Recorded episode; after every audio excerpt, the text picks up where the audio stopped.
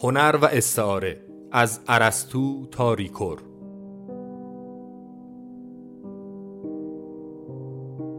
مدرس دکتر امیر مازیار. برگزار شده در مؤسسه پژوهشی، آموزشی و مطالعاتی آکادمی شمسه.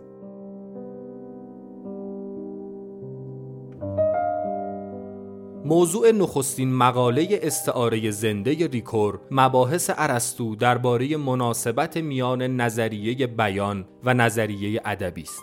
ارسطو نخستین فیلسوفی بود که واژه را همچون واحد اساسی استعاره شناخت. ریکور نشان داد که ارسطو نام را حامل اصلی استعاره دانسته بود و نه فعل را، و در گام بعد به دگرگونی‌های نام اهمیت داده است. در آثار ارسطو نظریه جابجایی یگانه راه شناخت استعاره دانسته شده است، چرا که استعاره اساساً بیان واژه‌ای دیگر است. مقاله دوم کتاب ریکور به نظریات پیرفونتانیه و نظریه بیان در دوران زوال آن مرتبط می شود. ریکور نشان داد که در نظریه بیان کلاسیک استعاره در حد یک مجاز مطرح شده است، یعنی دلالت معنایی یک واژه با کاربرد کدگذاری شده آن جانشین شده است. در گام بعد استعاره نه در حد واژه بلکه در حد گزاره و جمله مطرح شد. سومین مقاله استعاره زنده مبانی نظری متفاوت را میان استعاره واژه و استعاره گزاره روشن کرده است. به نظر ریکور در فلسفه هرمنوتیک حتی گذر به استعاره گزاره نیز نابسنده است و باید هر استعاره را در حد سخن مطرح کنیم. نکته مرکزی و اصلی دیگر شکل استعاره و یا معنایش نیست بلکه مصداق است. استعاره به این وضعیت چیزها ارتباط دارد و ناگزیر در حد سخن مطرح می شود. استعاره به معنایی که در هرمنوتیک یافته است، توان توصیف مجدد واقعیت است و منش اصلی آن را باید در سویه چند معنایی سخن جستجو کرد. نظریه ادبی ریکور تا حدودی بر اساس ضرورت پاسخ گفتن به ساختارگرایان شکل گرفت، اما هسته اصلی بحث یافتن حلقه گم شده نسبت زبان و معنا بود. استعاره زنده در پی این بحث پرسش زمان را طرح کرد که موضوع اصلی زمان و گزارش شد. کتابی که همچنان سودای یافتن نسبت زبان و معنا را بازتاب می کند.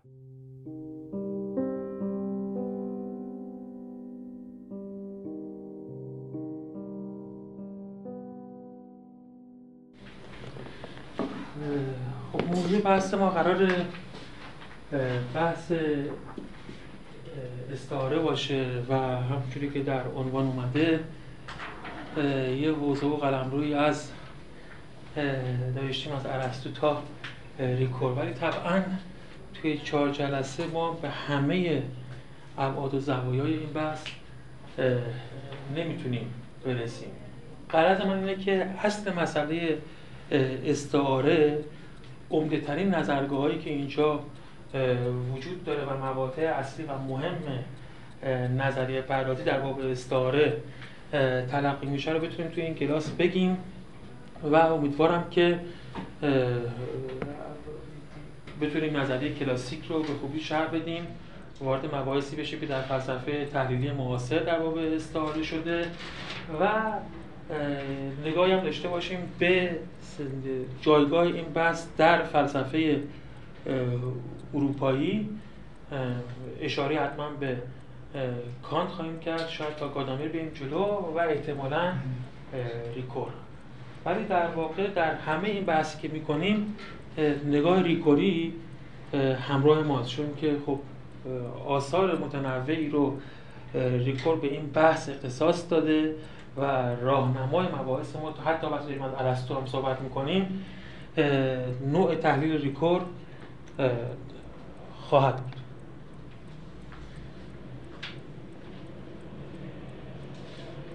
استعاره احتمالاً می‌دونید که در فلسفه معاصر خیلی بحث گسترده‌ایه و خیلی بحث مهم و اساسی تلقی میشه. و اگر از من بپرسید در واقع گمانم اینه که نوع مواجهه اخیر یا مواجهه‌ای که در فلسفه اخیر با استعاره وجود داره به گونه‌ای تمام سنت کلاسیک رو، منظورم از سنت کلاسیک سنتیه که از ارسطو و افلاطون شروع شد و تا دوره‌های معاصر ما امتداد پیدا می‌کنه. در باب زبان، در باب شناخت، در مورد نظریه‌های هنر مخدوش میکنه، میلرزونه اونا رو، در واقع مفاهیم بنیادینشون رو به بازی میگیره و دیگه بعد از این تلقی جدید از استعاره دیگه هیچ کدوم از اون مفاهیم صلب و سخت قدیم نمیتونن همینجوری سر جای خودشون بایستن در کل نظریه معرفت ما. برای همین خیلی بحث بنیادیه واقعا نظریه استعاره و اشاره خواهیم کرد که به خیلی از بحث ها و نظریه های گوناگون تو حوزه‌های متفاوت مرتبطه. و البته ارتباط خیلی جدی هم با بحث هنر و فلسفه هنر داره و شاید بشه اصلا گفت که خاستگاه این بحث اولا در حوزه هنر و فلسفه هنر بوده. من تقریبا رویه و عادتم اینه که بیش از این که نظریه‌های متفاوتی دوست داشته باشم که بگم، دوست دارم که اصل مسئله رو بیشتر بشکافم و بدونیم که ما در واقع با چی طرفیم، چه مبانی این پرسش‌ها رو ایجاد کرده و ما رو اینا به کجا میرسونن. خیلی گزارش آراء فیلسوفان اینجا ما نخواهیم داشت. بریم سراغ اصل مسئله که اصلا بحث استعاره چیه. خب اولا وقتی با مفهوم استعاره آشنا میشیم به یاد یک صناعت ادبی میافتیم که در کتب ادبی و بلاغی از اونها از اون صحبت میشه و هممون تقریبا با اون آشنا هستیم. استعاره چیزی است انگار شبیه تشبیه و به کرات همه ما در انواع اقسام جملات ما استفاده میکنیم. حافظ میگه که ما همین هفته برون رفت و به چشمم سالیست. خب میدونیم که این ما هم اینجا استعاره است. استعاره برای محبوب حافظه که یک شخص، یک آدم، انسانه. انسان هیچ وقت ماه نیست، ولی اینجا ماه جای این محبوب نشسته و به ساخت این جمله و این عبارت کمک کرده. یا در قرآن ما می‌خونیم که چی؟ خداوند نور آسمان ها و زمین است. الله نور السماوات و الارض. نگفته که خدا مثل نور میمونه. اگه میگم خدا مثل نور میمونه، ما میگفتیم که چی به کار رفته؟ تشبیه. با همون ادات ساده مثل و همچون و همانند اینها ما از استعاره جدا میشیم و میرسیم به تشبیه. ولی وقتی میگیریم این ادات رو، با اینکه ظاهراً تغییر خیلی کوچیکه، ولی میگن تغییر خیلی بزرگ و اتفاق خیلی بزرگی میفته که تو بحث ما حتما بهش خواهیم پرداخت. ولی خب اینجا ما خداوند رو با نور مترادف و این همان گرفتیم، گفتیم خداوند نور است، با اینکه لیس کمثله شیء، یعنی خود قرآن گفته هیچ هم شبیهش نیست. پس وقتی میگیم خداوند نور است، واقعا قرضمون نیستش که خداوند نور است. نور رو اینجا به معنای استعاری به کار بردیم و این استعاره که با اون استعاره هم فرق میکنه، چون که توی جمله اول محبوب که ما برای اون در واقع به استعاره اومده بود در خود عبارت وجود نداره، ولی اینجا خداوند در جمله حضور داره. یا عبارت‌های خیلی ساده‌تری که به طور روزمره استفاده می‌کنیم، مثلا میگیم که هوا امروز چیه؟ گرفته است. گرفتگی خب یک صفتیه که ما برای حالات و عواطف انسان ها به کار میبریم، درسته؟ و ظاهرا آسمون هیچ وقت گرفته نیست. آسمون میتونه ممکنه ابری باشه، ممکنه آفتابی باشه، ممکنه نمیتونه صاف باشه، ولی آسمون گرفته هیچ وقت نمیتونه باشه. وقتی میگیم هوا امروز گرفته است، یعنی در واقع هوا رو به یک شخص ما استعاره کردیم، استعاره اینجوری تشکیل دادیم، خود اون در واقع استعاره رو حذف کردیم، یک از صفات اون رو بر هوا به کار بستیم. باز اینم خودش یک نوع دیگه از استعاره است. و حالا خواهیم دید که اصلا اگه یکم فکر کنیم کم کم به این نتیجه میرسیم که کدوم جمله است که ما توش استعاره به کار نمیگیریم، ولی ما فعلا باش با این کار نداریم. این صناعت ادبی ساده مبدأ همه این بحث‌ها بوده در مورد استعاره.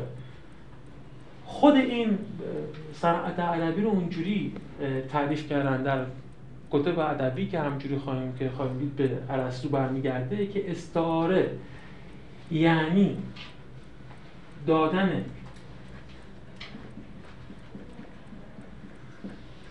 نام چیزی یا حد چیزی به چیز دیگر. یعنی اون کار اساسی که داریم اینجا انجام میدیم اینه که به جای اینکه اسم محبوب رو به کار ببریم یا حد محبوب رو، یعنی آدمی که ما دوستش داریم و بهش میگیم محبوب، همین واژه رو براش به کار ببریم، یه واژه دیگه به نام ماه، که اینجا منظور از واژه لفظ نیست، اون مفهومیه که در واقع داره اون واژه ها یا اون لفظ منتقل میکنن، اون رو برای یه چیز دیگه به کار میگیریم. درسته؟ تعریف خیلی چیز بیچیده‌ای نیست و همه ما تقریبا باهاش آشنایی داریم، ولی وقتی باز وارد بحث بشیم میبینیم که نکات زیاد در همین تعریف وجود داره. وقتی در این سطح ما استعاره رو تعریف میکنیم، استعاره امریه که در زبان اتفاق میفته، یعنی که همین که گفتیم جملات و عبارات زبانیه و توی زبان بعضی کلمات رو جانشین بعضی کلمات دیگه داریم میکنیم، یک اتفاق ظاهرا زبانی داره میفته و توی این اتفاق زبانی، این نوع اتفاقی که داره میفته جزء اون مقوله‌ای قرار میگیره که ما بهش میگیم صنعت ادبی.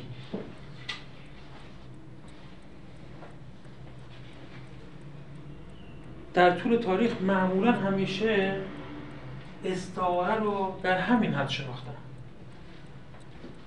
تا تقریبا تاریخ معاصر ما. همیشه اولا استعاره صنعت ادبی بوده، با همین تعریف و با همین مثال ها. اتفاقی که توی در واقع بحث استعاره افتاده اینه که کم کم از اینجا گسترش پیدا کرده به کارها و چیزهای دیگه‌ای که الان اینجا تقریبا میتونیم فهرست کنیم. خب صنعت ادبی در متن ادبی اتفاق میفته و گفتار ادبی رو از گفتار غیر ادبی متمایز میکنه. یک صنعت، یک در واقع صنعتیه یا یک نوع ویژگیه که با اون جمله ادبی ساخته میشه. در کنار این انواع صنایع دیگه‌ای هم وجود داره یا روندها و رویه‌های دیگه‌ای هم وجود داره، باعث میشه جملات ادبی ساخت. اما استعاره در میان این فنون و صناعات ادبی کم کم اینقدر گسترش پیدا میکنه که تبدیل میشه به اون ویژگی اساسی متمایز کننده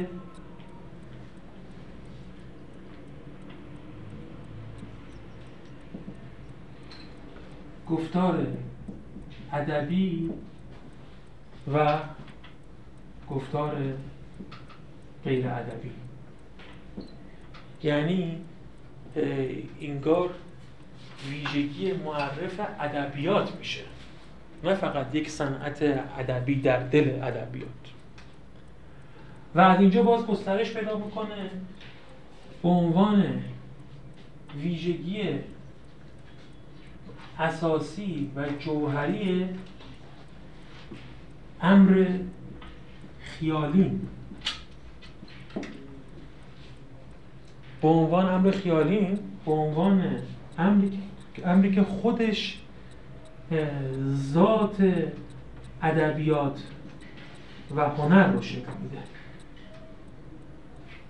یعنی از اینکه فقط هم به مقوله ادبیات تعلق داشته باشه باز فراتر میره و یک حوزه وسیطه‌ای به نام خیال رو در بر میگیره که اون وقت از این طریق سرایت میکنه به همه اون انواع چیزایی که ما بهش میگیم هنر و آفریده‌های هنری. تا اینجا هم هنوز شاید چیز شگفتی اتفاق نیفتاده و شاید همین تحولات به نوعی در خود تاریخ کلاسیک این صنعت هم وجود داشت، اما دو امر دیگه اتفاق میفته که شاید دیگه خیلی حوزه کار استعاره رو وسیع میکنه. استعاره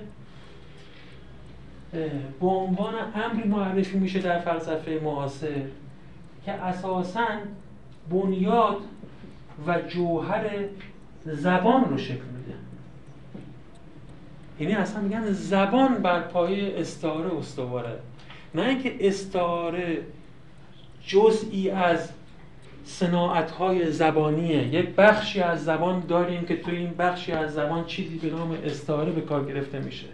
میگن نه، اصلا استعاره چیزی که بدون اون امری به نام زبان امکان وجود نداره. اگر زبان داریم یعنی داریم استعاره به کار میگیریم. با به کار گرفتن استعاره اساساً زبان و مکالمه و به کار گرفتن الفاظ ممکن شده که دیگه شاید به گسترده ترین در واقع شکل داره کاربرد استعاره رو نشون میده که چقدر همه جایی و بنیادی نه. اما حتی میشه که از اینجا هم فراتر میره و تبدیل میشه به اون چیزی که بنیاد و جوهر فهم رو شکل میده. حالا میتونم بگیم فهم و شناخت اگه این اصطلاحات رو به ترادف به کار نگیریم. یعنی اصلا گفته میشه که اگر استعاره نبود شناختی در کار نبود. هر وقت که داریم چیزی رو فکر میکنیم که میفهمیم یا میشناسیم، اینجا استعاره در کاره و اون روند و رویه فعل استعاره داره انجام میگیره.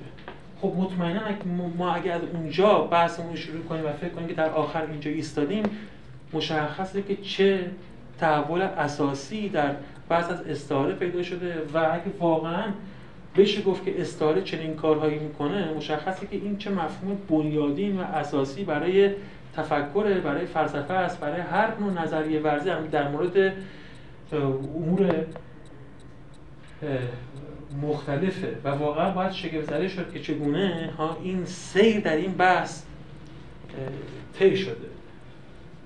تو این کلاس سعی میکنیم این روند رو نشون بدیم که چگونه اتفاق افتاده و برای اینکه این روند رو بتونیم خوب توضیح بدیم باید برگردیم به سرآغازهای بحث در مورد استعاره. ولی خب هر وقت که داریم در هر مقطعی از استعاره صحبت میکنیم باید بدونیم که در دل نظریه استعاره همیشه یک نظریه زبان، یک نظریه خیال، یک نظریه فهم یا نظریه شناخت هم مندرجه.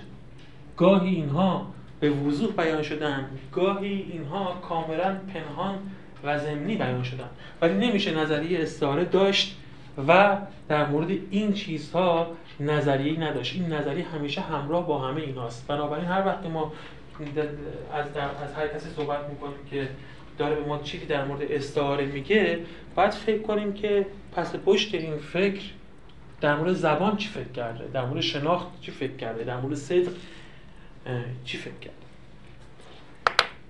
خب سرآغاز بحث ما در مورد استعاره چیه؟ سرآغاز بحث ما در مورد استعاره تلقی کلاسیک از استعاره است.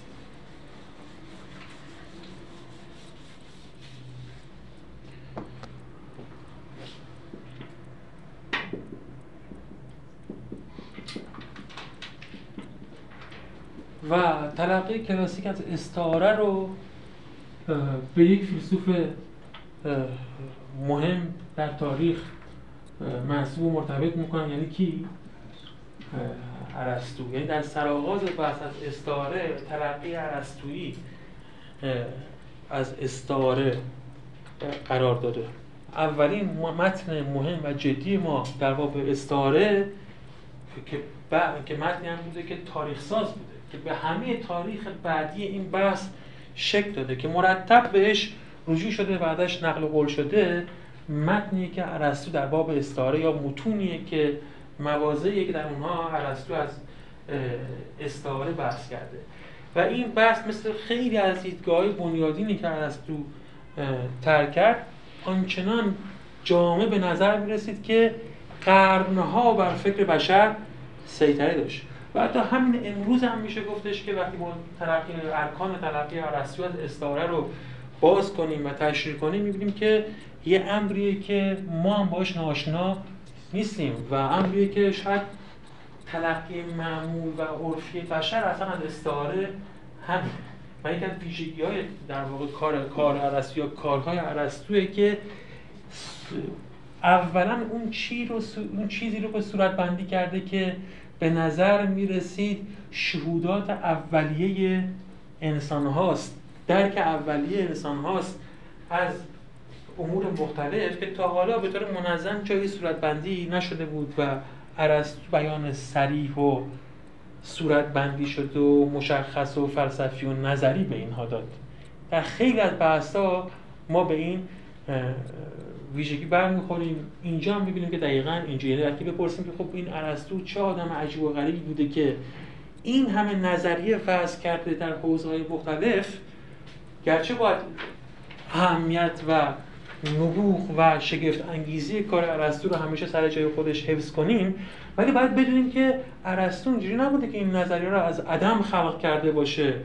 هم به لحاظ این سابقه نظریه این بحث‌ها که خب قبل از ارسطو این بحث‌ها بالاخره وجود داشته، هم به این خاطر که ارسطو توجه کرده ابتدا خیلی توجه کرده به اون چیزی که ما انسان‌ها به طور معمول و متعارف در مورد فکر، در مورد زبان، در مورد استدلال، در مورد اندیشه در ذهن خودمون داریم، ولی اینا صورتبندی صریح ندارن یا نداشتن و سعی کرده اینها رو منظم کنه، گرد هم بنشونه و بر پایه این یک به یک بحث رو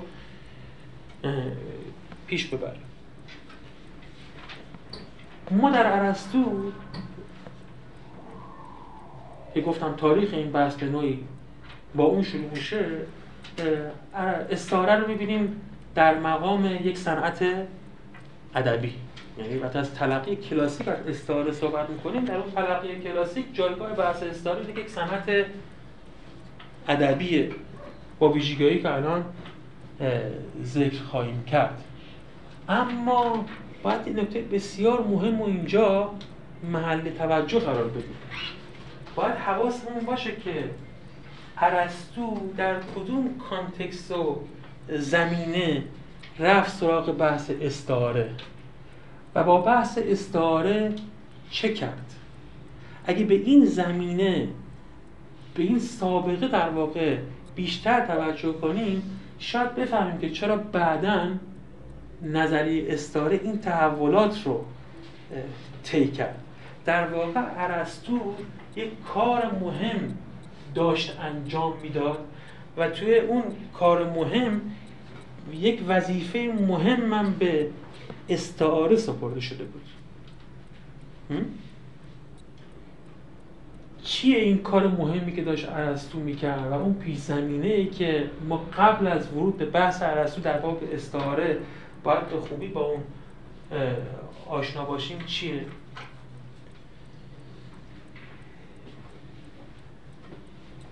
ارسطو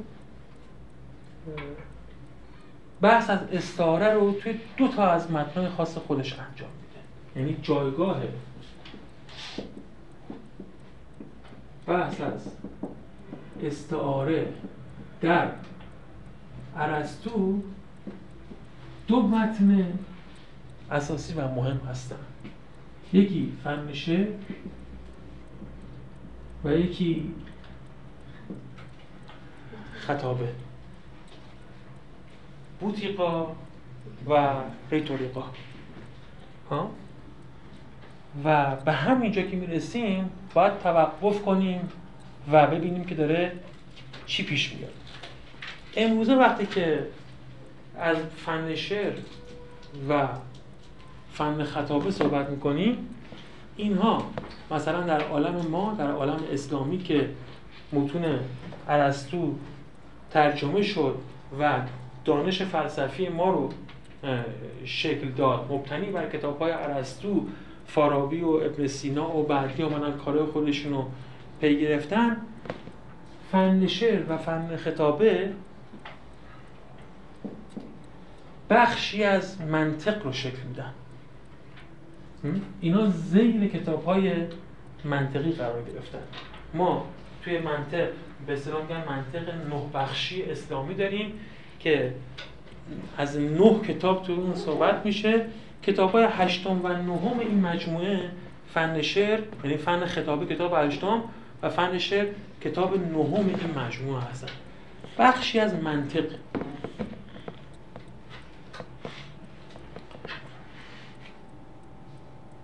اینکه چرا اینها بخشی از منطق تلقی شدن خودش یک ماجرای تاریخی مهمی داره که خیلی فعلا نمیتونیم واردش بشیم. ولی اولین نکته‌ای که باید بدونیم اینه که این جایگاهی که ما الان داریم به فن شعر و فن خطابه میدیم، همون جایگاهی که خود ارسطو به اینها داده نیست. ارسطو هیچ وقت کتاب‌هاشو تقسیم نکرد به کتاب‌های منطقی، متافیزیکی، فیزیکی، علمی، سیاسی اینها، و اون وقت بگیم خب اینا رو باید کجا قرار بدیم؟ تو کتاب‌های منطقی قرار بدیم. این طبقه بندی بوده که در واقع از قرن اول پیش از میلاد اتفاق افتاده روی کتاب‌های ارسطو. و این 2 کتاب ارسطو رو، البته وقتی میگم اون اصلا اون تقسیم بندی که به قرن اول پیش از میلاد ربط داره، تقسیم بندی کتاب‌های ارسطو به منطقی و غیر منطقیه. یعنی یه عده پیدا شدن که نو افلاطونیان بودن، اینا شروع کردن به تقسیم بندی کتاب‌های ارسطو و یک سری از کتاب‌های ارسطو رو به عنوان کتاب‌های منطقی ارسطو جدا کردن و اسم این مجموعه رو گذاشتن چی؟ ارقانون. درسته؟ ارقانون یا ارقانون که معنیش هم چی بود؟ معنیش این بود که اسم یک سازی هست، ولی در واقع اسمش هست که این در واقع برای اینکه معنی ابزار میداده، معنی وسیله میداده، اسم این مجموعه رو این گذاشتن و توی این اسم‌گذاری هدفی داشتن که در تعریف بعدی منطق میشه گفت در همه سنت‌هایی که از فلسفه ارسطویی استفاده کردن این برجای بود. تو اون تعریف میگن چیه منطق؟ میگن منطق آلتون، درسته؟ قانونیتون در واقع یعصم و مراعاتها فکر عن الخطر. میگه که این در واقع یک ابزاری، ارگانون دیگه، آلتون ابزاری است که نظاممند، قانونمنده و اگه اینو مراعات کنیم فکر رو از خطا باز می‌داره. ظاهرا خیلی تعریف شسته رفته و تر و تمیزی ما به منطق همینجوری نگاه می‌کنیم، ولی در این تعریف یک تفکیکی انجام گرفته بین کتاب‌های ارسطو. یک سری از کتاب‌ها خود علم تلقی شدن، یک سری از کتاب‌ها آلت و ابزار و تمهید و مقدمه ورود به علم تلقی شدن، از جمله کتاب‌های منطقی. یعنی وقتی الان منطق می‌خونید نگار که اینجا ارسطو آرای متافیزیکی خودش رو بیان نمی‌کنه، آرای فیزیکی خودش رو بیان نمی‌کنه، آرای سیاسی خودش رو بیان نمی‌کنه، تمهیدی روش شناسانه است، امری آموزشی رو داره به عنوان منطق معرفی می‌کنه که اینه که بهش مسلح شدین می‌تونیم به این وارد فلسفه بشیم. ولی در واقع ما می‌دونیم که اینجوری نیست و نبوده. ارسطو بین کتاب‌هاش تفکیک منطقی و غیر منطقی و تفکیک به عالی و غیر عالی نکرده و این می‌تونه رهزن باشه برای ما. اون وقت فکر کنیم که در این کتاب‌هایی که امروزه میگیم کتاب‌های منطقی، نظریه‌های اصلی فلسفی ارسطو بیان نشده. تو همین مجموعه کتاب اول پروتاگوراس یا به اصطلاح کتاب مقولاته درسته کتاب مقولات ارسطو و تو این یکی از بنیادی‌ترین تفکیک‌های ارسطو یعنی تفکیک جوهر و عرض تو این کتاب اومده و ما می‌دونیم که این تفکیک چه تفکیک مهمیه، یکی از بنیادهای دانش متافیزیک و چقدر بحث ایجاد کرده در عالم. تقریبا تو همه کتاب‌ها چنین مباحث مهمی وجود داره، ولی خب اینها دسته‌بندی شدن به نام منطق و یک کم از آرای فلسفی اصلی ارسطو جدا شدن. و حساب کنید که تو عالمی مثل عالم ما فن شعر و فن خطابه هم کلاً رفتن اینجا و باز یک کم از اهمیت اصلیشون و جایگاه اصلیشون خارج شدن. به همین خاطر هم هستش که بعد از چند قرن که فیلسوفان مسلمان در زیر کتاب‌های منطقی خودشون فن شعر و فن خطابه نوشتن، دیگه وقتی رسیدیم به قرن 6 و 7 لزوم ندیدن که به طور مستقل به این مباحث بپردازن.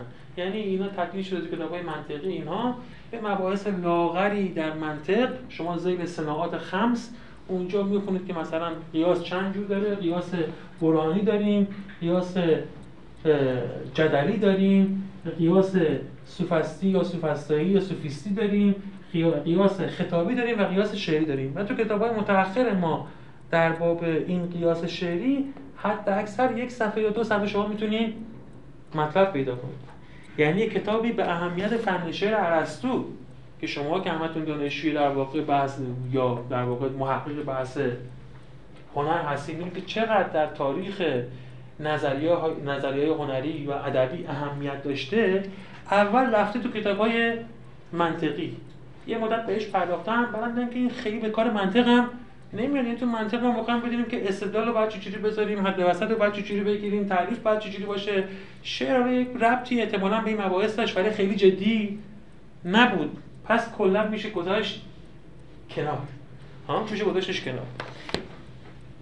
اما این خب شاید بدترین سرنوشتی بود که فن شعر میتونست پیدا کنه.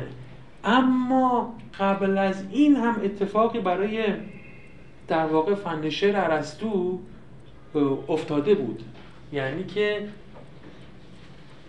حتی اگه به این تاریخ اسلامی نگاه نکنیم، به اینکه این کتاب‌ها کجا قرار گرفتن و در مجموعه ارسطو کجا قرار داده شدن، یکم پیشفرض در مورد اینها به وجود آورد. و حتی گذشته از این در خود ارسطو هم میتونیم بگیم که بذرهایی، نکته‌هایی در واقع قدم‌هایی برداشته شده بود برای اینکه جایگاه این دوتا بحث از اون چی که در اصل اینها داشتن، اون جایگاه واقعی اینها که در زمانی که ارسطو داشت اینها رو می‌نوشت داشتن در جامعه یونانی یکم دور بیفته. و این برای بحث ما از استعاره بسیار اساسی و جدیه و تمام اجزای این بحثی که تا حالا گفتم میتونم بگم برای بحث ما از استعاره بسیار جدی و اساسیه. چرا جدی و اساسیه؟ بعد برگردید به این که اصلا شعر و خطابه جایگاهشون در یونان چه بود؟ و وقتی ما امروز این کتاب‌ها رو در مجموعه آثار ارسطو می‌خونیم چه جایگاهی رو براشون در نظر می‌گیریم؟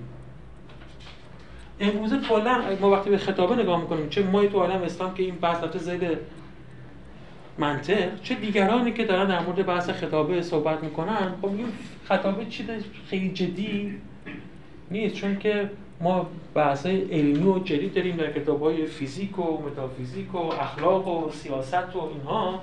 و حالا یه بحثی هم در مورد خطابه کرده که خطابه یعنی حرفایی که خیلی محکم نیست بزنیم دیگه در مجموع.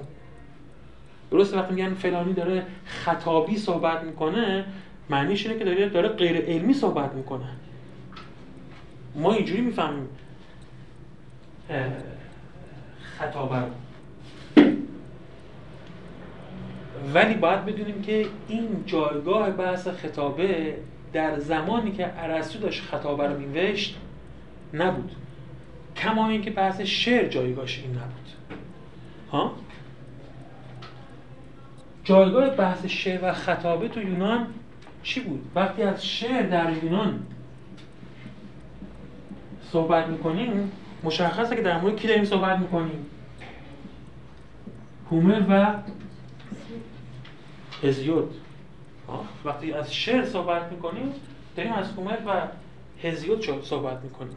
و وقتی میگیم که جایگاه اینها در یونان چی بود، باید بدونیم که در واقع اینها منشأ فرهنگ یونانی هستند. اینها شکل دهنده به متونی هستند که امروزی‌ها میگن در حکم دین یونانیان بودند. یعنی وقتی اینها متن هومر و هزیود رو میخوندن، در واقع انگار که ما با متون مقدس خودمون چگونه مواجه میشیم، گویی که داشتن با متون مقدس خودشون مواجه میشدن. برگرد این شعر، این شعر یونانی فرهنگی بسیار گسترده‌ای، آداب و رسوم بسیار گسترده‌ای، آیین‌های متنوعی شکل گرفته بود. آیین‌هایی که بعضاً واقعاً مقدس تلقی می‌شدند، آیین‌هایی که با خدایان یونانی در پیوسته بودند. و خدایان یونانی چیزی بود که محور بحث شعر یونانی بود. وقتی تو متون افلاطون و ارسطو میخوان از شاعران، یعنی از هومر و هزیود و از مبلغان اینها، از داعیان اینها، از پیروان اینها صحبت کنن، ارسطو به طور خاص واژه تئولوگ رو استفاده میکنه. میگه الهی دانان، میگه الهی دانان اینگونه میگن. اگه شما تو متن ارسطو میبینید که نوشته الهی دانان اینجوری میگه، اینا یه طایفه از فلاسفه یا اهل دین یا متکلمان به معنای امروزی ما اصلا نیستن. اینا یعنی کسانی هستن که تابع اندیشه هومر و هزیود هستن.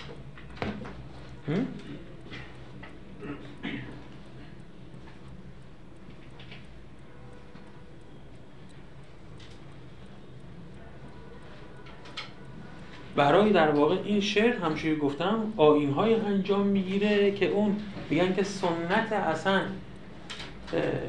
نمایش یونانی اونجوری که ما میشناسیم خیلی بخشش به این آیین‌ها و مراسم و مراسمی که برای در واقع این آثار برگزار میشد ارتباط پیدا میکنه. کسی که اینجوری به شعر نگاه میکنه روشنه که از شعر به عنوان یک در واقع نوعی امر تفننی صحبت نمی‌کنه. شعر برای اینا این جایگاه ضروری داره. شعر برای اینا جایگاه حیاتی داره. شعر برای اینها پیام خدایانه. خلاصش اینه. خداشناسی اینها و حرفایی که خدایان خواستند که به بشر بزنن در شعر یونانی هست. پس شعر چنین مدیومیه. شعر اصلی ترین مدیوم انتقال حقیقته. وقتی داریم از شعر در عالم یونانی صحبت میکنیم، از چنین وسیله‌ای داریم صحبت میکنیم، از چنین مدیومی داریم صحبت میکنیم. چنین جایگاهی داره در واقع شعر در یونان. و اگه شما با این بک‌گراند فکر کنید که کسی از به نام ارسطو و یک کتاب در مورد شعر نوشته، باید خیلی هیجان انگیز باشه دیگه. یک چیزی که بنیان فرهنگ یونانیه و بنیان شناخت و معرفت باید تلقی بشه، ارسطو در مورد این میخواد کتاب بنویسه. خیلی باید مهم باشه.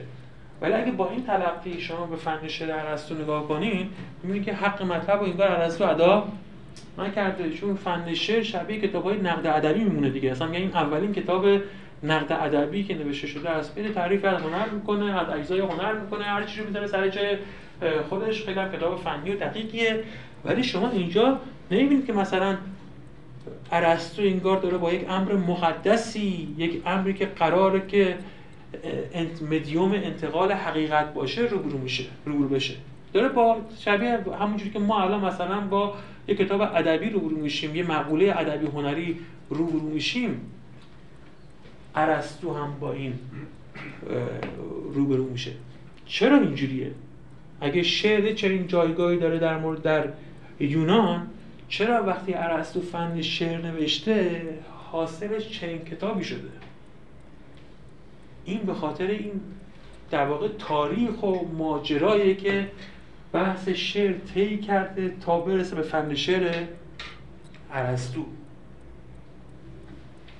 میگن مورخان فلسفه و یونان شناسان که در مقابل این در واقع فرهنگ و سنتی که کاملا متعصب بود نسبت به هومر و هزیود و سرسختانه از اینها پیروی میکرد و اینها در همه شهرهای یونانی کاملا مرتبط بودن با خدایان. وقتی از خدایان صحبت میکنیم یعنی چیزی که حیات مدینه با اونها رقم میخوره، زندگی اهل مدینه در ارتباط با اونها ساخته میشه. اینا هر روز پا میشن میرن مثلا دم معبد فلان برای فلان بت قربانی میکنن، حوایجشون رو میطلبن، مشکلاتشون رو حل میکنن، مسائل سیاسی و مهمشون در واقع در با این ارتباط تنگاتنگ با این خدایان داره. یه چنین فرهنگی وابسته به شعر وجود داره، اما ما میدونیم که از یک دو قرن قبل از افلاطون و ارسطو یک جریانی در مخالفت با شعر شکل میگیره در یونان. این جریان همون جریان در واقع فلسفه است، همون جریانی که از پیش از سقراطیان شروع میشه و میرسه به سقراط و افلاطون و ارسطو. گفته میشه که اساساً این مدرسه فلاسفه در مقابل چی؟ مدرسه شاعران، حداقل یکی از حلقه‌های برخوردشون اینا بودن، در مقابل این مدرسه شاعران برپا شد و ویژگی هایی داشت این مدرسه فلسفه. حرف اصلی این بود که شعر نمیتونه مدیوم درستی برای انتقال حقیقت باشه. دعوا سر این بود و دعوا این بود که این آموزهای هومر و هزیود و آموزهای منتسب به اینها که به این گستردگی در شهرهای یونانی و فرهنگ یونانی گسترده هن، اینها تصویر و گزارش درستی از حقایق عالم نیستن. درسته؟ پس در واقع انگار یه دعوایی داریم که بین شعر با کسایی که مدعی‌اند که باید چیز دیگه ای رو جایگزین شعر کرد که به تدریج برای اون امر بدیل عنوان فلسفه ساخته میشه. حالا اونجا اون اول اصلا بحث فلسفه و اون عنوان نبود، این بود شناخت بود، هر چیز دیگه ای بود. یک تقابلی پس اینجا وجود داره در پیش زمینه یونانی بحث ما قبل از اینکه وارد فن شعر ارسطو بشیم. یک تقابل وجود داره بین شعر و فلسفه. این تقابل تا اونجای امتداد پیدا میکنه که شما در رساله جمهوری افلاطون میبینید که افلاطون شاعران رو از مدینه اخراج میکنه.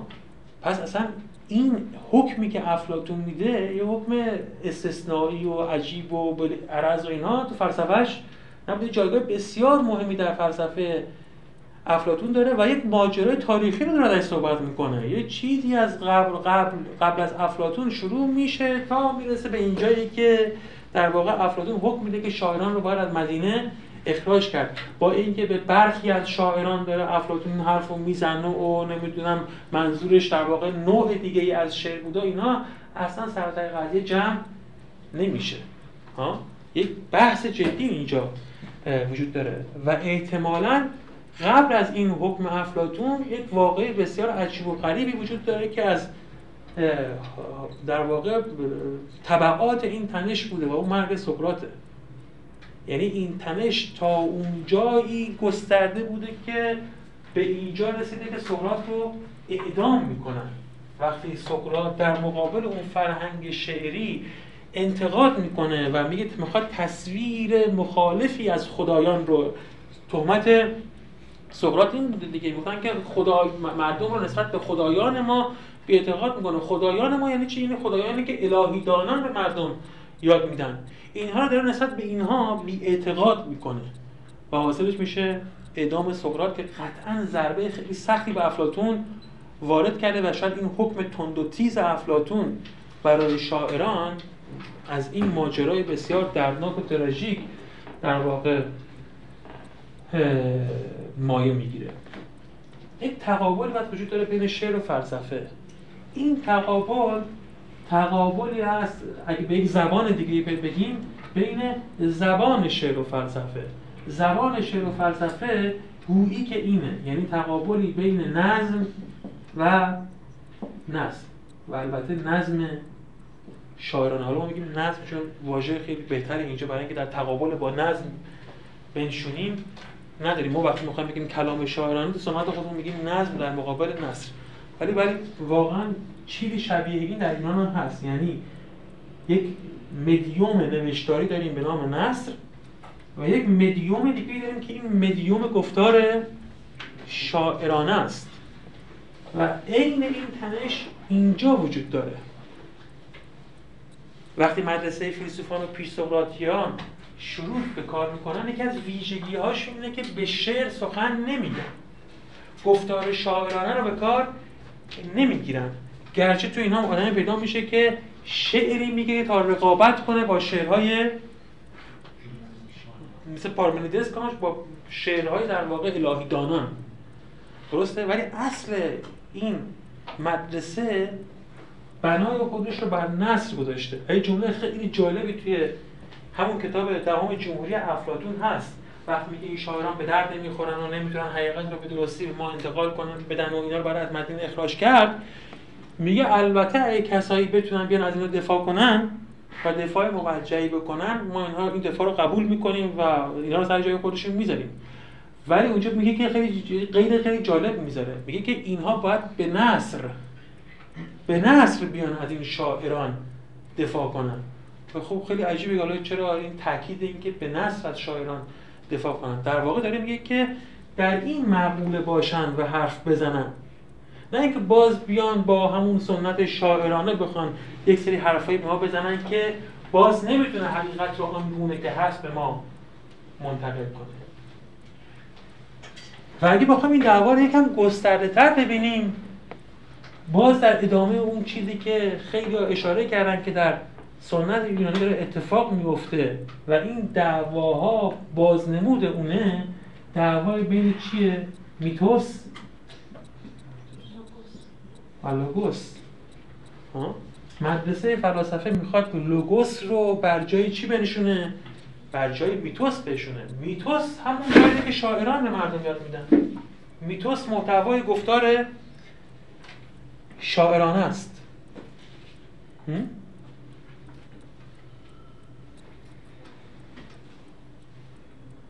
این دعواهای جدی وجود داره بین شعر و فلسفه، بین نظم و نثر، بین میتوس و لوگوس.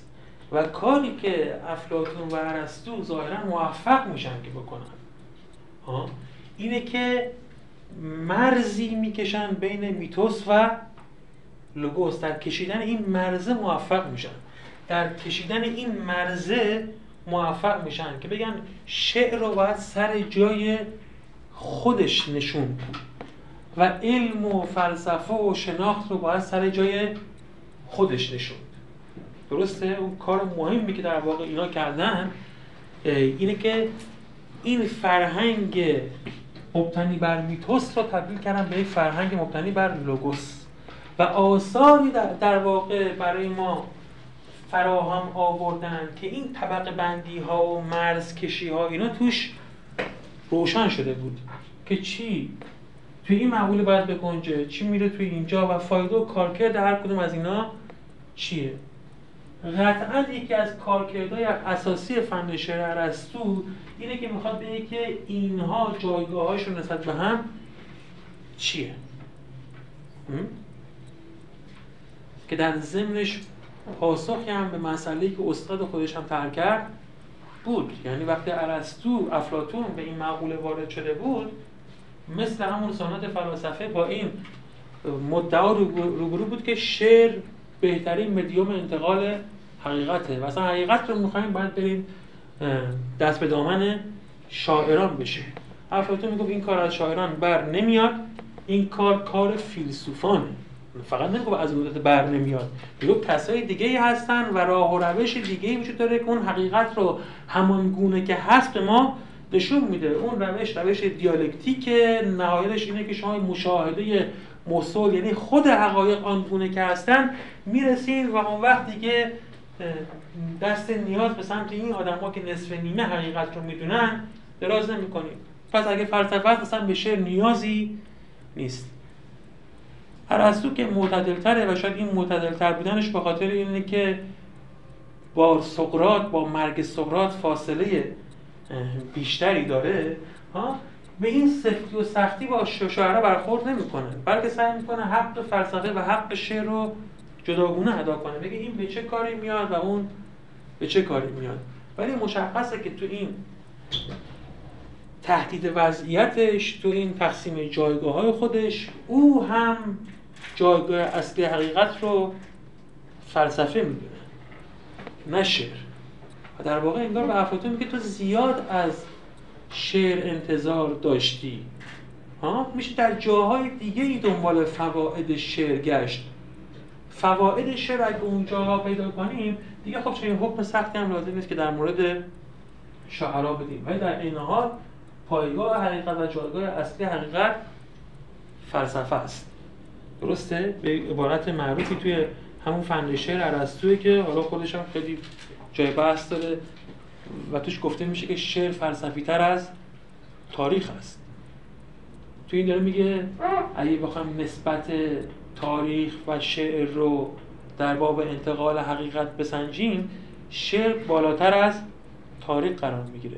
ولی توش جمله دیگه هم هست میشه فلسفی تر از تاریخ است.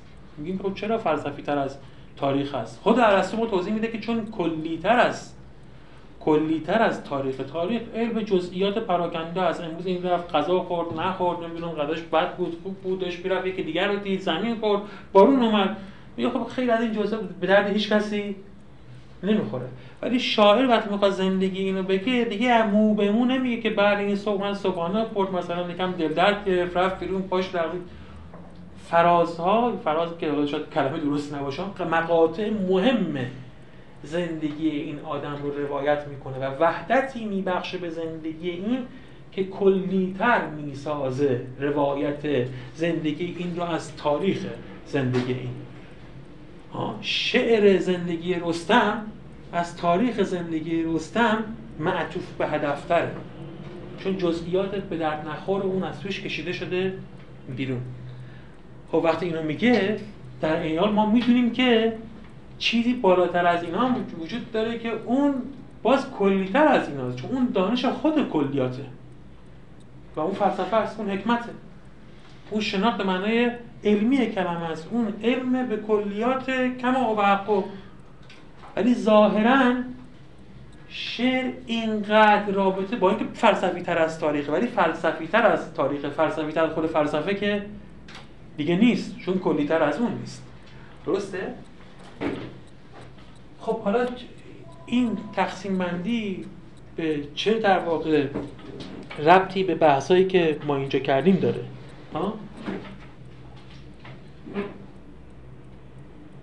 این بحث همینجا نگه داریم، این نکته مربوط به خطابش هم بگیم، دوباره برگردیم به همین بحث. پس فعلا گفتیم که بحث استعاره توی دو تا کتاب ارسطو مطرح شده، یکی فن شعر و یک فن خطابه، و با اینکه ظاهرا این دو تا کتابا امروزه کتاب‌های اصلی ارسطو تلقی نمیشن، اما اگه ما بک‌گراند عالم یونانی رو لحاظ کنیم باید انتظار داشته باشیم که اینا خیلی کتاب‌های مهمی باشن. اتفاقاً تو سنت یونانی شعر چنین جایگاهی داره، نزدیک همین رو هم خطابه داره. ما خطابه رو امروز به عنوان یک نوع حرفایی که برای عوام مثلا دیگه ممکنه مثلا بالای منبر برن یا توی مثلا جایگاهایی باشن که بخوان عوام رو تحت تاثیر قرار بدن، از اون استفاده میکنیم. ولی مطلقاً برای عالم یونانی خطابه چنین جایگاهی نداشته. باز هم باید گفتش که برای انسان یونانی که ارسطو داره برای صحبت میکنه، خطابه یکی از اصلی ترین مدیوم های انتقال حقیقته.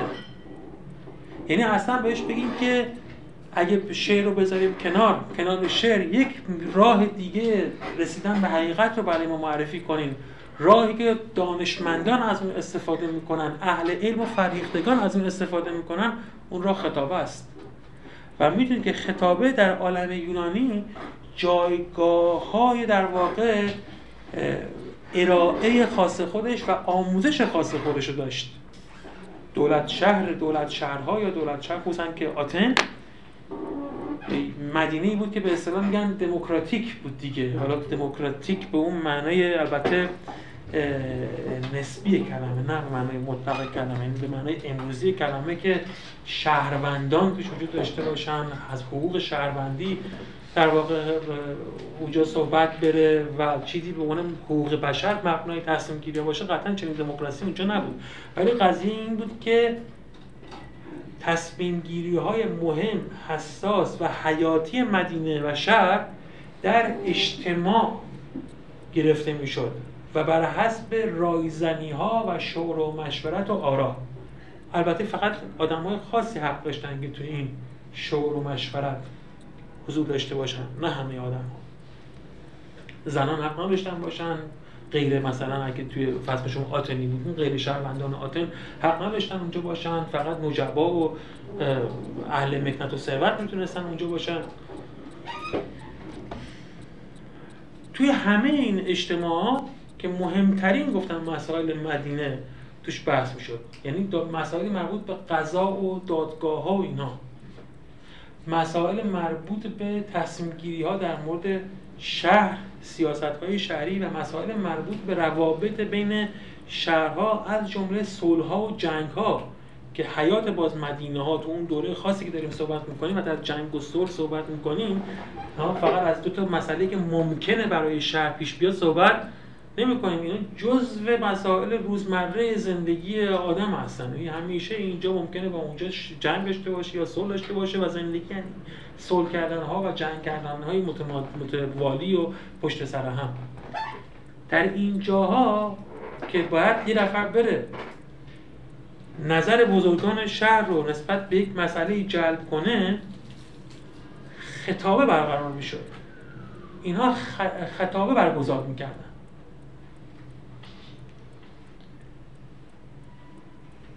باید صحبتی میکردن که اقناع جمع رو اقناع کنه برای اون تصمیم گیری مهمی که باید انجام بگیره. اگه تو دادگاه باید هیئت منصفه و قاضی اینا رو اقناع کنه. اگه در واقع تو جمع بزرگان باید اونا رو اقناع کنه. اگه برای مردم عادیه، برای اینکه اینا رو تحریک کنه و اون کاری که باید بکنه، باید اینا رو اقناع کنه. یه چنین کار بسیار مهم و حساسی طبعا بدون آموزش هم نمیتونه انجام بگیره. بنابراین مدرسه های ایجاد میشه که مدرسه های تعلیم خطابه هستن، یعنی شما چجوری حرفت رو به کرسی بنشونی. و میدونید که سوفیستا متولیان اداره این مدرسه ها بودن. اینا خطابه یاد میدن. خطابه نه به عنوان گفتار مقلوط، نه به عنوان گفتار عامه پسند، به عنوان یک چنین گفتار مهمی که حیات مدینه وابسته به اونه، چنین چیزی رو باید تعلیم میدادن. شما همین الان هم کتاب خطابه ارسطو رو که باز کنید و ورق بزنید و فهرستش رو ببینید، خواهید که کاملا خلاف اون تصوراتی که از خطابه دارید. کتاب بسیار مهم و جدیه، مباحث مهمی از علم و نفس توشه، مباحث مهمی از سیاست توشه، مباحث مهمی از اخلاق توشه. بسیار از مفاهیم اخلاقی رو بهترین توضیحش تو خطابه اومده، شما جای دیگه پیدا نمی‌کنید. کتاب بسیار جدی و مهمیه، تازه در دست ارسطویی که دارم میگم که یک کم خواسته جایگاه خاصی به این بحث بده. درسته؟ ما به غیر از ارسطو و افلاطون از خود این سوفیستا برخی رساله ها، قطعات به جای مونده از این کتاب های خطابهشون رو داریم و نظرهای خیلی مهمی در مورد زبان، در مورد حقیقت، در مورد چگونگی در واقع ارتباط با مخاطب، رسیدن، یادگیری و اینا تو این رساله ها اومده. اما خب میگم اینو وقتی که بعد از تو سنت ارسطویی به ما رسیده، ما اینا رو به عنوان کتاب‌های مهم یا کتاب‌های اساسی اصلا بهشون نگاه نکردیم. کتاب جدل هم همین سرنوشت پیدا کرد در جنب کنار کتاب خطابه. جدل در واقع بحث علم دیالکتیکه تبدیل شده به جدل. باز بسیار بحث محوری و اساسی در یونان. خود افلاطون میگه مادر همه علوم دیالکتیکه، اون علمی که همه باید یاد بگیرن، اون سربازانی که تو کسرای جمهوری جدا میکنه پاسداران و فلان که اینا حافظان مدینه، از دل اینا تازه باید رئیس مدینه پیدا بشه، پادشاه پیدا بشه، اونا باید دیالکتیک بخونن. و دیالکتیک علمیه که ما رو به مشاهده مثل میرسونه، یعنی حقیقت رو همان گونه که هست با دیالکتیک میفهمیم. خود ارسطو که یکی از بهترین شاگردان و بهترین استادان آکادمیه، مهمترین بحثی که در آکادمی درس میداده دیالکتیک بوده، فن دیالکتیک رو درس میداده. ولی این فن دیالکتیک هم تبدیل میشه به کتاب جدل، تبدیل میشه به یکی از انواع قیاس که بهش میگیم قیاس جدلی، کنار قیاس خطابی میشینه، میشن قیاس جدلی و قیاس خطابی. هر دوشون خیلی ارزشی علمی ندارن، چون علم از طریق برهان حاصل میشه، نه از طریق جدل یا خطابه یا مغلطه و البته نه شعر. اینا میرن توی کاتگوری این چهار تا، یعنی خطابه و مغلطه و شعر و جدل، با اینکه با هم فرقایی میکنن، ولی در کنار اینا چه قرار میگیره؟ برهان. و به نوعی این تقسیم بندی بازتاب دهنده این نزاع هست، برهان یه طرفه، بقیه طرف دیگه. پس وقتی هم ارسطو داره کتاب خطابه می‌نویسه، باید حواسمون باشه که این دوتا کتاب یک ربط و نسبتی با هم دارن. هر دوتای اینها مهمترین شیوه ها و مدیوم های انتقال علم تلقی میشن و ظاهراً افلاطون و ارسطو موفق شدن که در کنار این دوتا یه چیز دیگه ای رو بذارن و قرار بدن به عنوان علم و بگن این علمه با این شعر و با این خطابه فرق میکنه. اینا یه کاری میکنن، اونا یه کاره، اون یه کار دیگه میکنه. این ما رو به حقیقت همان گونه که هست میرسونه، اینا ما رو به حقیقت همان گونه که هست نمیرسونن. خب پس اگه ما رو به حقیقت همان گونه که هست نمیرسونن، پس اصلا برای چی استفاده میشن؟ چه کارکردهایی دارن؟ درسته؟ این اتفاقا سوالیه که ارسطو داره سعی میکنه توی این فندشه و بند خطابش بهش توجه کن. حالا برگردیم سر بحث خودمون. ارسطو بحث استعاره رو توی این دوتا کتاب مطرح کرده و این دوتا کتاب در واقع در چنین پیش زمینه‌ای در سنت یونانی دارن نوشته میشن. تلقی عمومی که از شعر وجود داره و تلقی عمومی که از خطابه وجود داره. خب این کتاب ها بخشای خیلی مختلفی دارن. استعاره کجای این کتاب ها تر میشه؟ در فن شعر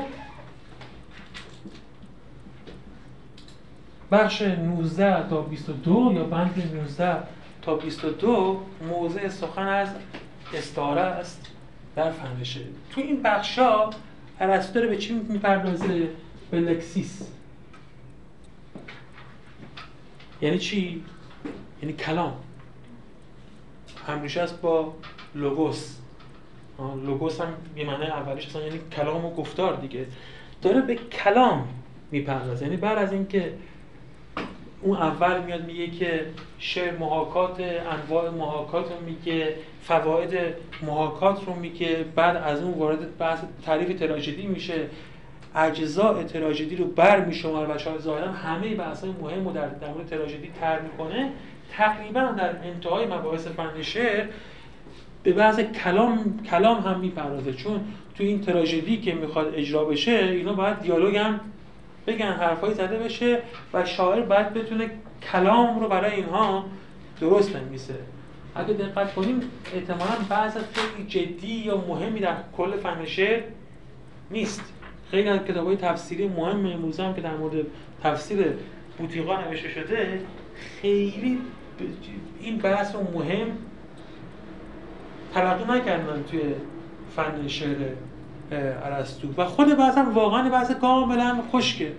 یعنی وقتی شما شروع میکنیم به این بحث خوندن که حالا احتمالاً جملاتی از این رو میرسیم که بخونیم، میگه که ارسطو از خود لفظ شروع میکنه که اصلا لفظ چیه، انواع لفظ چیه، میگه حرف داریم، نمیدونم اسم داریم، بعد میگه اسم دو قسمت مثلا میشه فعل است و در واقع چیزایی که غیر فعلن، اینا با زمان و بی زمانی و اینا در واقع تقسیم میشن که بحثا اتفاقا همه این بحثا در سنت‌های بعدی منتقل شده به سری کتاب‌های دیگه، یعنی بخش از این مباحث کاملا رفته تو منطق، اونجا که دارن میگن الفاظ چیه، یا حتی تو صرف و نحو، اون اول صرف و نحو که میگن تعریف کلمه چیه، لفظ چیه، چند نوع لفظ داریم، رفته اونجا و ظاهرا این بحث‌های خوش آدم جاش اونجاست و یکم غریبی که ارسطو داره اینقدر خوش در مورد تقسیم بندی‌های زبان صحبت میکنه. وقتی صحبتش رو پیش میبره به شرحی که خواهیم گفت وارد مبحث استعاره میشه. تو فن خطابه هم همینجوریه، یعنی تو اینجا هم تو بخش سوم تو فن خطابه تو بخش سوم فصل‌های 1 تا 13ش وارد بحث استعاره میشه. در واقع باز اینجا تو این بخش سوم موضوع زبانه، یعنی تو بخشای اول و دوم به موضوعات دیگه‌ای ارسطو میپردازه، مثل اینکه خطابه چیه، اقناع اصلا چیه، انواع خطاب، انواع اقناع چجوریه، انواع مخاطبان چی هستن، وقتی میگیم که اثرگذاری باید داشته باشه یا عواطف رو مثلا میخواد تو آدم‌ها بیدار کنه، اون عواطف کدوم‌ها هستن، به چند دسته تقسیم میشن. بعد میرسه به این ویژگی مهم که اون زبانیه که تو خطابه باید به کار گرفته بشه و بالاخره ما می‌دونیم که خطابه است و زبانی که توش به کار گرفته میشه، یعنی جزء خیلی مهم و اساسی خطابه است. توی اینجا هم ارسطو وقتی وارد زبان میشه که همین لکسیس است دقیقاً، میاد و کم کم از استعاره صحبت میکنه.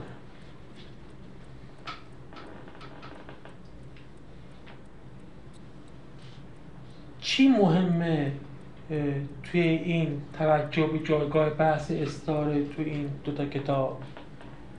وقتی وارد متن میشیم میبینیم که ارسطو با معرفی یا تمرکز بر بحث لکسیس یا کلام توی اینها داره یک کاری میکنه و اون اینه که میگه که استفاده از کلام در شعر و خطابه چه فرقی میکنه با استفاده از کلام در علم. یعنی اون بحثی که گفتیم به شکل نزاع شعر، فلسفه یا نظم، نثر یا میتوس و لوگوس وجود داره، دقیقاً اینجا در سطح زبان داره به کار گرفته میشه. ارسطو در ما توضیح میده که اون زبان و کلام مناسب با قلمرو شعر چیه و زبان و کلام مناسب با علم و شناخت و فلسفه چیه.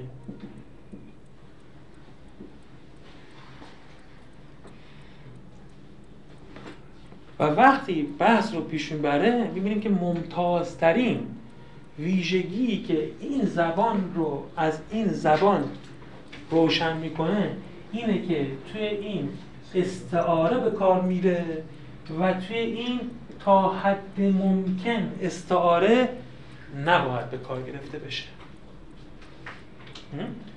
به کارگیری استعاره انگار جوهره کلام شاعرانه است. اگه کلام شاعرانه داریم یعنی داریم استعاره به کار میبریم،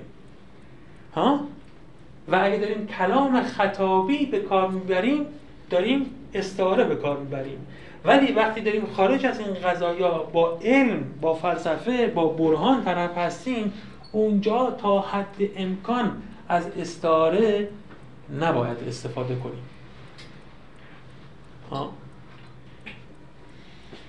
همینجا ارسطو داره سرنوشت تاریخ بعدی در واقع استعاره رو میسازه و اون یعنی که استعاره رو از حقیقت جدا میکنن. داره میگه این کارکردش در اون قلمرویی که شناخت حقیقت اتفاق میفته نیست. درسته؟ این حرف ارسطو قرنها موفق بود و ادامه پیدا کرد، اما امروزه انگار ها ما شک کردیم در بنیان حرف ارسطو. و میخوام بگم که اگه امروزه داریم میگیم که حرف ارسطو در واقع درست نبوده بلکه استعاره به قلمرو حقیقت، فهم، شناخت، بنیاد زبان اتفاقا مربوطه، این حرف یه دفعه همجوری تو تاریخ پیدا نشده، بلکه قبل از این تاریخ گذاری که ارسطو برای ما انجام بده یا قبل از این پیدایش ارسطو، ظاهرا در اون پیشینه یونانی هم استعاره چنین جایگاهی داشته، جایگاه استعاره در کلام شاعرانه بوده و اونجا از کلام شاعرانه انتظار فهم و کشف حقیقت رو می‌بردن. درسته؟ ارسطو کم کم کاری کرد، صورتبندی ارائه داد از این بحث که قلمرو استعاره از شناخت جدا شد و البته موفق هم شد. دیگه چطور شد که ارسطو موفق شد و چطور شد که در واقع همه ما هم وقتی اولا به استعاره فکر می‌کنیم در جانب ارسطو ایستاده‌ایم، حتما خودش یک بحث قابل پیگیری و ردگیریه. گاتری که یک ارسطو شناس خیلی بزرگه وقتی به ارسطو می‌پردازه میگه وقتی شما ارسطو می‌خونید یک و خصوصا وقتی ارسطو رو با پیشینیانش مقایسه می‌کنید یک چیزی همیشه تو ذهن شما تکون می‌خوره و اینکه این کار اگه ما تاریخ رو به دو قسمت تقسیم کنیم، ارسطو اونجا قرار گرفته که ما ایستادیم و اون پیشا سقراطیان یا قبل از ارسطو یه جایی هستن که ما حرفاش رو داریم میشنویم ولی خیلی نمی‌فهمیمشون. هومر و هزیود که هیچی، حتی طالس رو هم خیلی نمی‌فهمه که میگه همه چیز مثلا اصل چی بوده؟ آب بوده. چون یعنی چی؟ همه چی آب بوده. این حرف اینو مقایسه کنیم با حرف ارسطو، تقسیم بندی‌هاش و بحث مفصلش رو، با اینکه یه نفر داره میگه اصل همه چیز آب است یا اون که میگه آتش است، ها، اینو در یک عالم اساطیری دارن زندگی میکنن ولی ارسطو در عالم روشن علم داره زندگی میکنه و این بیچیزی نیست، یعنی همون گذر از میتوس به لوگوسه. افلاطون و ارسطو صورتبندی از دانش بشر ارائه کردند که قرنها ها برای بشر در واقع راهنما بود، معیار بود و در اون معیار حرکت میکرد. وقتی ما امروز داریم از گذر از تلقی ارسطویی از استعاره صحبت میکنیم، باید فکر کنیم که از گذر از بنیانهای شناخت ارسطویی اصلا داریم صحبت میکنیم و اینجا میتونید حرفای مهمی رو به یاد بیارید که فیلسوفان بزرگ معاصر ما گفتن، مثل هایدگر، که چی؟ که این ارسطو و افلاطون یه جا توی روند شناخت یه دستکاری مهم میکردن. حتی خب این تعبیرات که میگیم همشون استعاری هستن، یعنی که واقعا یک کسی بلند نشد دستکاری بکنه، اینا نشانگر یک دوره‌ای هستن. درسته؟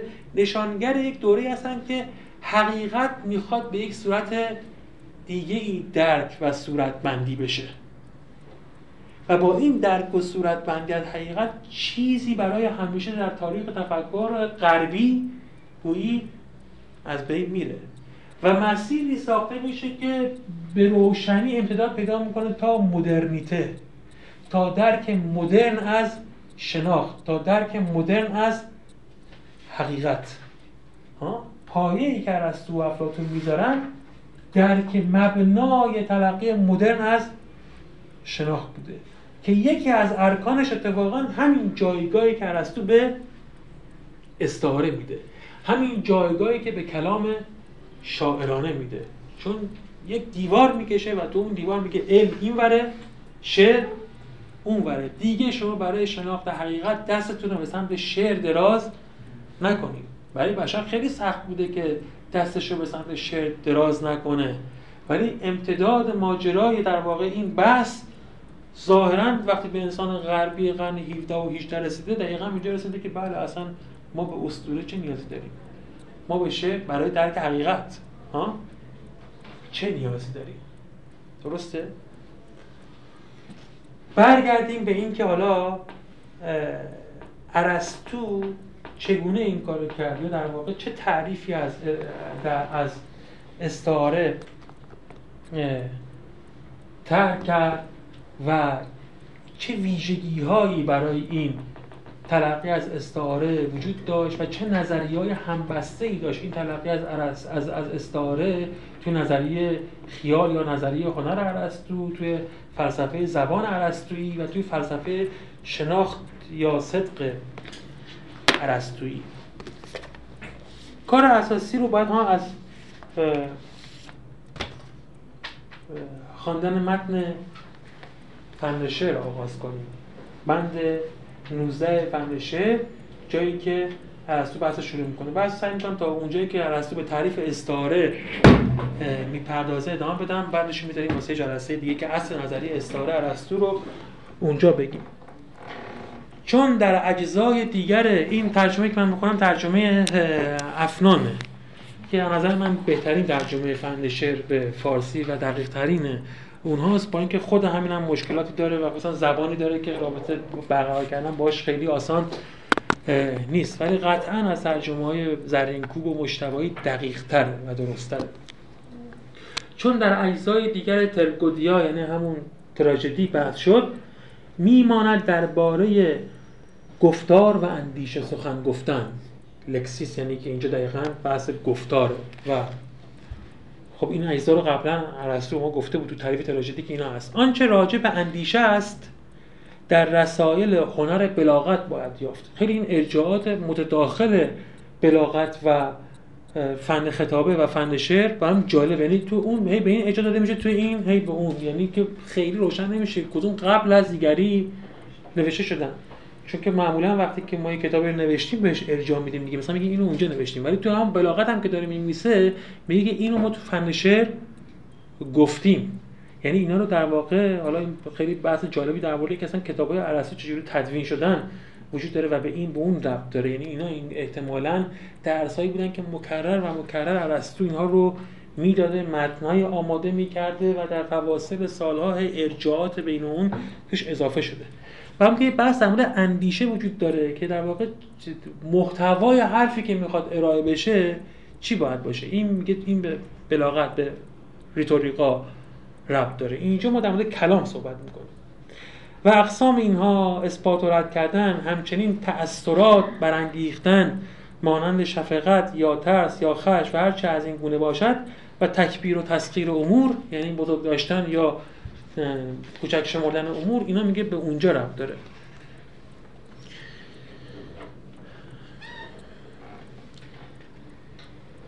ادامه داره میگه از چیزهای متعلق به گفتار یک موضوع بحث در شکل‌های گفتار است. آنچه از هنر سخنرانی و استادان آن هنر میتوان دریافتن، مانند اینکه امر چیست و درخواست چه و گزارش چه و تهدید چه و پرسش چه و پاسخ چه و اگر چیز دیگر از این گونه باشد. میگه وقتی می‌خواستیم در کلام صحبت کنیم یا گفتار، این بود که بیایم انواع گفتار رو اینجوری تقسیم بندی کنیم. مثلا بگیم ما تو جملات امری داریم، امر توی زبان وجود داره، درخواست توی زبان وجود داره، تهدید توی زبان وجود داره، اینجوری تقسیم بندی کنیم.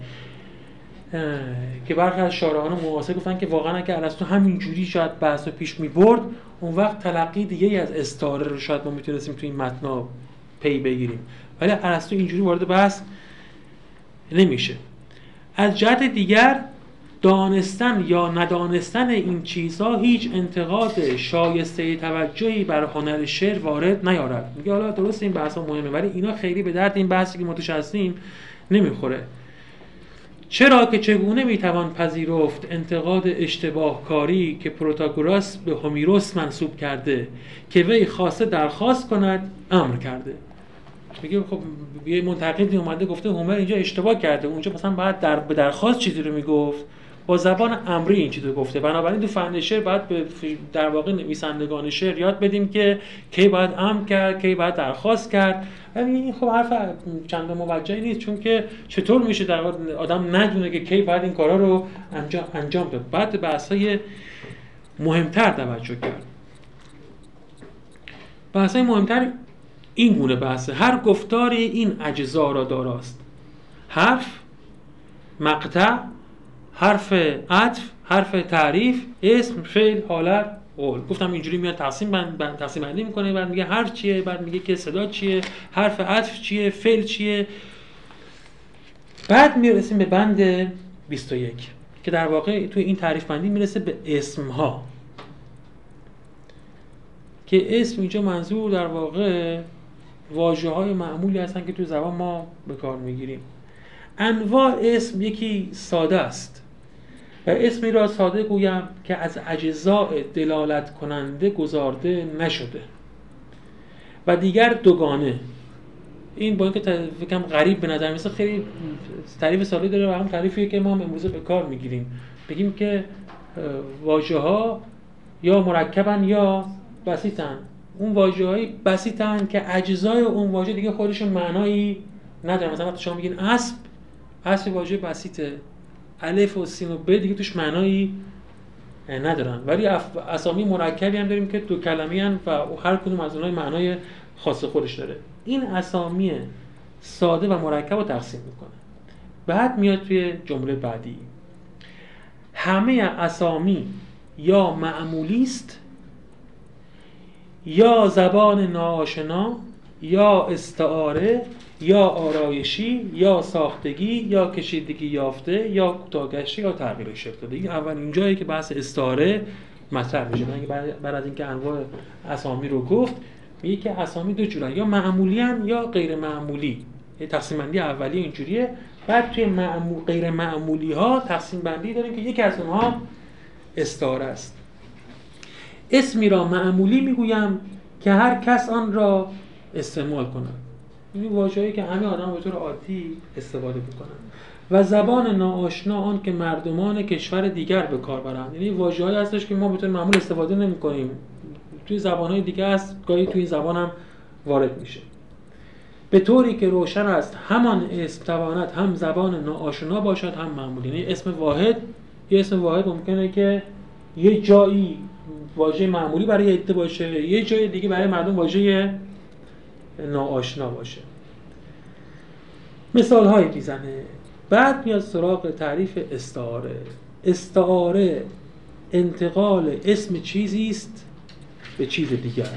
شبیه همون تعریفی که دیگه پاک کردیم، ولی این تعریف اصلیشه. انتقال اسم چیزی است به چیز دیگر، یا انتقال از جنس به نوع، یا از نوع به جنس، یا از نوع به نوع، یا حسب قیاس، حالا اینجا که این ترجمه کرده حسب قیاس تناسب، که در واقع این رو به جورای دیگه هم ترجمه کردن. خود واژه‌ای که ارسطو به کار برده آنالوژیه، بر حسب آنالوژی، که این رو تشبیه ترجمه کردن، تمثیل ترجمه کردن، قیاس هم ترجمه کردن، این رو ترجمه کرده قیاس تناسب. و خیلی بحث مهمیه اینکه آنالوژی چیست. پس میگه یه تعریف ساده اینجا از استعاره کرد و میگه استعاره انواعی داره. بعد وارد توصیف انواع استعاره میشه. بعد وارد این به کار بحث میشه که در واقع چرا ما استعاره رو در زبان به کار میگیریم و اهمیتش به چیه. اینا یک به یک و به ترتیب میان که ما بهش جلسه بعد میپردازیم. فعل جمله وقتی ما وارد هر نظریه استعاره میشیم، تقریبا سه تا بحث رو باید توش روشن کنیم. یکی اینه که اصلا استعاره چی هست. یعنی وقتی ما میگیم که ما داریم استعاره به کار میبریم، خب داریم چی کار میکنیم؟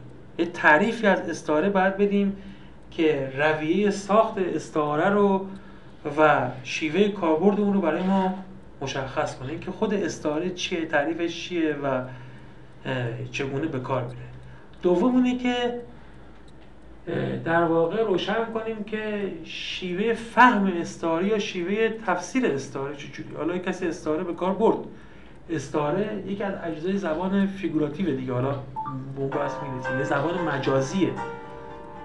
قضیه اینه که داره معنایی رو میگه که در واقع این معنا رو نمیخواد بگه، یه چیزی میگه ولی منظورش رسوندن این چیز ما نیست، چیز دیگر میخواد ما بگه.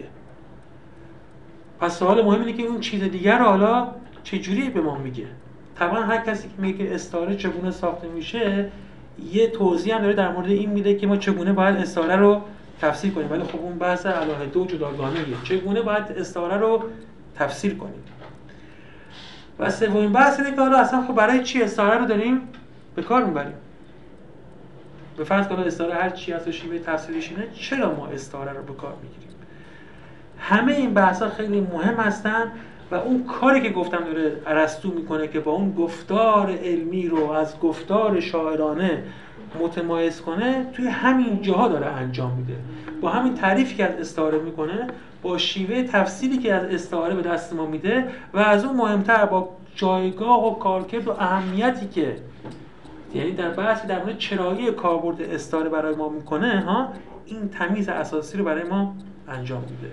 ان شاء الله جلسه بعد وارد اون بحث میشیم که در مورد اینها ارسطو چه میگه و ویژگی های استعاره ارسطویی چیه، نظریه‌های پیوسته با اون توی بحث زبان و نظریه شناخت چیه و شاید به اینا برسیم که چه انتقادهای مهمی ها به این تصویر وارد است. سلام باشید، سلامت باشید. اگه سوالی هست من در خدمتم. اون بگیران دیگه گفتم شاید هنوز ابهام وجود داشته باشه من برای چی اونو گفتم، ها، ولی در فرایند این بحثا به نظرم این روشن‌تر و روشن‌تر میشه که این پیوند این بحث استعاره با اون سابقهش چه.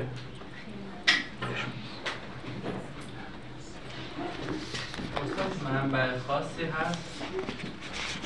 خب سوال خوب کردیم که در مورد استعاره کتاب‌های خیلی متعددی به فارسی وجود داره، ولی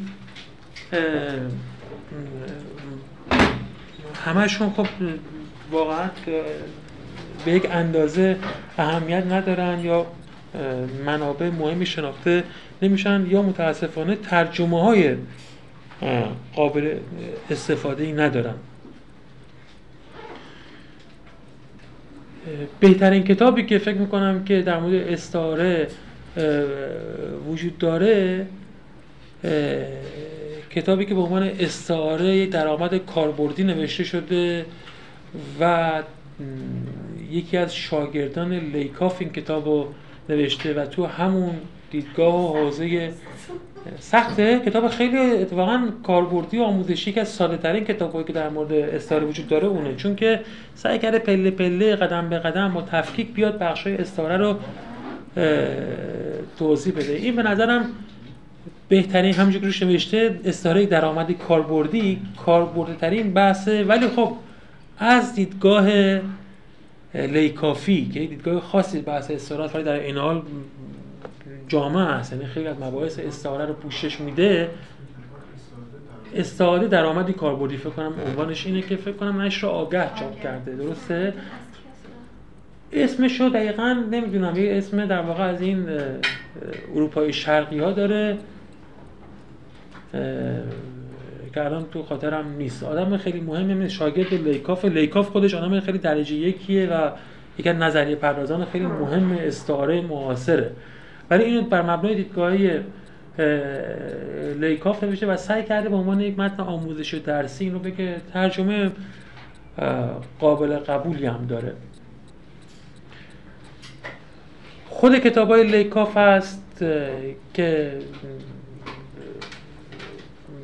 اونم تقریبا ترجمه‌های بدی ندارن، ولی خب خیلی گسترده و پیچیده هستن تو بحث استعاره. به غیر از این دو سه کتاب دیگه با عنوان استعاره ترجمه شده. بهترین کتاب فکر می‌کنم که خیلی باز مقدماتی تره و اونم خیلی مفیده، کتاب استعاره‌ای که تو مجموعه نشر مرکز، تو مجموعه اصطلاحات ادبی نشر مرکز چاپ شده. هاکس فکر کنم نوشته و فکر کنم خانم طاهری، اگه اشتباه نکنم، مطمئن نیستم، که خانم طاهری اون ترجمه کرده.